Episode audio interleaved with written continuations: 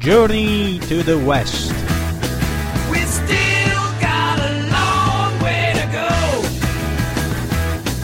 We still got a long way to go. We all got a long way to go. Bentornati cari viaggiatori, io sono Fabio e questa è l'ottava puntata di Journey to the West. In compagnia c'è sempre Marco Ferrarese, con cui la scorsa volta siamo stati in Nepal. Oggi però ci spostiamo in un paese vicino, il Bangladesh, che viene menzionato da noi solo per via delle crisi umanitarie o per i miracoli del microcredito e della Grameen Bank. Quindi cominciamo. Caro Marco, vorrei che tu condividessi con i radioascoltatori quello che hai provato a contatto con i bengalesi, soprattutto riguardo la loro ospitalità. Parlacene un po', per favore. Sì Fabio, allora diciamo che riguardo a quello che hai detto tu hai perfettamente ragione. Il Bangladesh ha una visione internazionale mediatica molto sfigata, diciamo proprio, e devo dire che è uno dei paesi dove i viaggiatori non vanno per due motivi. Il primo motivo, per questa paura, diciamo, del, del, dello sconosciuto, e il secondo motivo, secondo me, è perché ottenere visti non, non, non, non, non è sempre facile e soprattutto costa molto caro. Costava fino a qualche anno fa venti dollari per tutti, ora per gli americani costa centocinquanta dollari per quindici giorni, quindi moltissimi non vanno per questo motivo, perché per la stessa cifra possono stare in India per, per dieci anni gli americani, per dire. Comunque eh, il Bangladesh è un paese che eh, se dal punto di vista dei paesaggi è molto simile, perché è questa piana del, dove il, c'è il, il, il più grande estuario del mondo, eh, dal punto di vista umano è un caleidoscopio di, di, di emozioni positive, perché queste persone, per quanto possano essere diciamo povere anche o avere dei p- problemi di sovrappopolazione, sono ospitalissimi e eh, devo dire che noi ci siamo fermati quasi un mese. In un mese è stato impossibile pagare una sera per un albergo, perché anche eh, diciamo che quando non c'era la possibilità di, di stare con, eh, con i couchsurfer che, che noi usiamo spesso, Um, per esempio su, sui pullman o sulle barche eh, era sempre, sempre così, capitava che qualcuno si presentasse per parlare con noi e dopo cinque dieci minuti ci eh, pregasse di seguirlo a casa sua per stare con lui e la sua fam- famiglia ed essere ospite. Devo dire che tutti pensano che in Bangladesh siano tutti poveri, che ci sia la fame, la, la, la carestia. Tutto questo è sbagliato. Io non ho mai mangiato così tanto come in Bangladesh, cibo buonissimo, frutta dolcissima, e de- devo dire anche tra le fam- famiglie più campagnole, no? Perché c'è di, diciamo questa grande di- differenza fra, fra la città Dhaka e i villaggi. Eh, noi siamo stati sempre eh, stranutriti fino al vomito, diciamo, perché alla mattina c'è una colazione da, da, da tre chili, il pranzo sono cinque chili di roba e la, ci- e, e la cena sono sei o sette chili di riso, montone, carne varie, curry, frutta, tutte cose buonissime che appunto ti fanno anche sentire un attimino in soggezione, perché c'è un'ospitalità che raramente ho fatto, cioè ho passato in vita mia. Devo anche dire che diventano anche un po' eh, pesanti, perché poi diciamo che ti trattano un po' come un, un mentecatto, no? Come uno che se ti devi alzare dalla sedia vogliono, vogliono telefonare alla Guardia Nazionale perché venga per aiutarti, per alzarti dal, dal tavolo. Insomma, sono anche un po' troppo, però cioè, molto bello, molto bello, e de- devo dire che se pensavate che in Bangladesh ci sia solo povertà, inondazioni e un posto brutto, pensatelo diversamente, perché riguardo a questo eh, l'India rimane sempre il numero uno, eh, assolutamente. Ottimo, grazie Marco. Canzone e torniamo subito.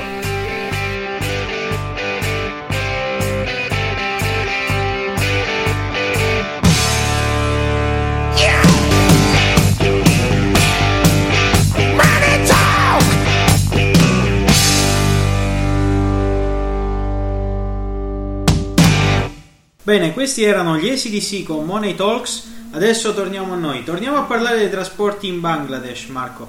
Raccontaci come ci si muove nel paese, se ci sono analogie con l'India. Alla fine del tuo intervento mandiamo la seconda canzone e poi ci risentiamo per l'ultima parte della puntata. Beh, in ogni modo, eh, devo dire che rispetto all'India eh, perlomeno i, i pullman sono migliori. Eh, non abbiamo preso dei treni perché non, non, non è stato possibile prenotare dei, dei, dei biglietti. De- devo dire che per quanto il Bangladesh sia un paese geograficamente piccolo, i trasporti sono lenti perché certe strade sono, sono molto sconnesse, non come diciamo certe parti della Birmania, dell'India, però insomma sono strade piccole e la cosa che frena è l'acqua. Il Bangladesh è pieno di fiumi e se non si vi- vi- viaggia con la barca, che comunque ci sono questi viaggi in barca tipo quello da Dhaka a Kulna fatto con lo steamer, che è un vecchio battello del, del secolo scorso che ancora funziona ed è un'attività diciamo turistica, eh, praticamente se tu sei sul pullman tante volte il pullman deve prendere un traghetto per essere eh, trasportato sull'altra parte del, della sponda. Ci, ci sono un paio di fiumi molto grandi, cioè che eh, sembrano dei mari, cioè quando ci sei dentro, soprattutto nel, nella parte sud tra Borishal, Kulna, Shatkira, dove siamo stati. E devo dire che i prezzi non sono così bassi come uno potrebbe pensare rispetto anche all'India che sta proprio di fianco.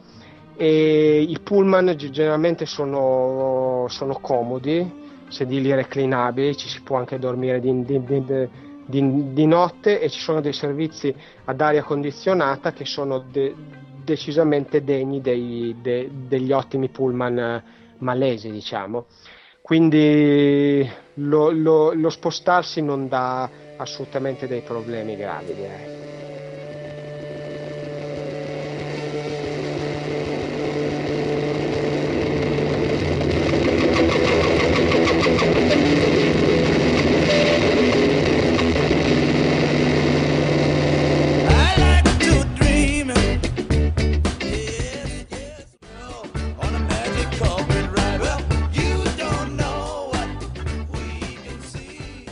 E questi erano gli Steppenwolf con Magic Carpet Ride. Adesso ultima parte eh, del programma. Eh, con Marco prima abbiamo parlato delle porzioni spropositate della cucina bengalese. Adesso parlaci più del tipo di cibo che si mangia in Bangladesh. È più indocinese, è più indiano, è più cinese? Parlacene un po', grazie.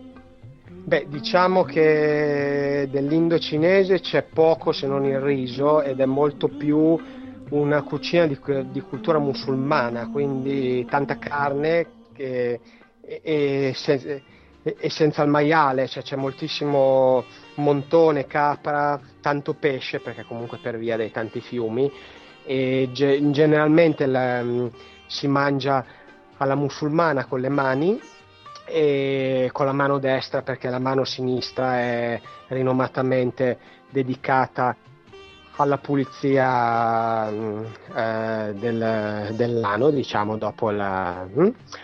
Praticamente eh, i, i cibi sono molto speziati eh, e vanno da un vanno da un curry al a vari a, al dal. Il dal è la, la, il, il brodo di il brodo di lenticchie che, che diciamo che è eh, il cibo principale dell'Asia del Sud, cioè quindi in India, in Nepal, in Bangladesh si trova sempre questo dal.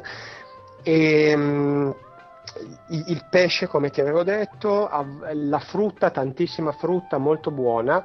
Diciamo che loro hanno questa visione del cibo cinese legato al fast food e per questo hanno un po' di cibi cinesi fritti, generalmente hanno pollo fritto, ehm, riso fritto, spaghetti fritti e li mangiano come, come cibo per il party, insomma, quando fanno feste o, o quando escono vanno a mangiare in questi ristoranti cinesi che fanno questa cucina cinese dozzinale, diciamo.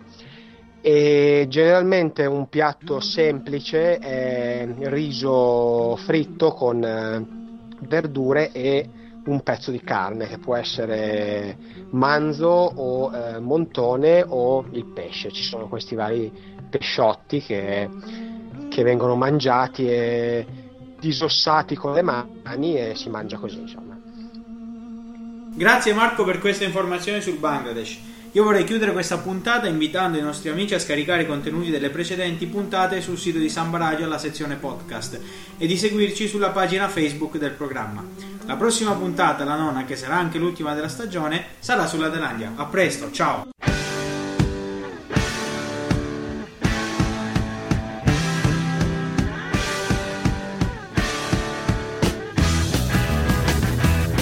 Journey to the West.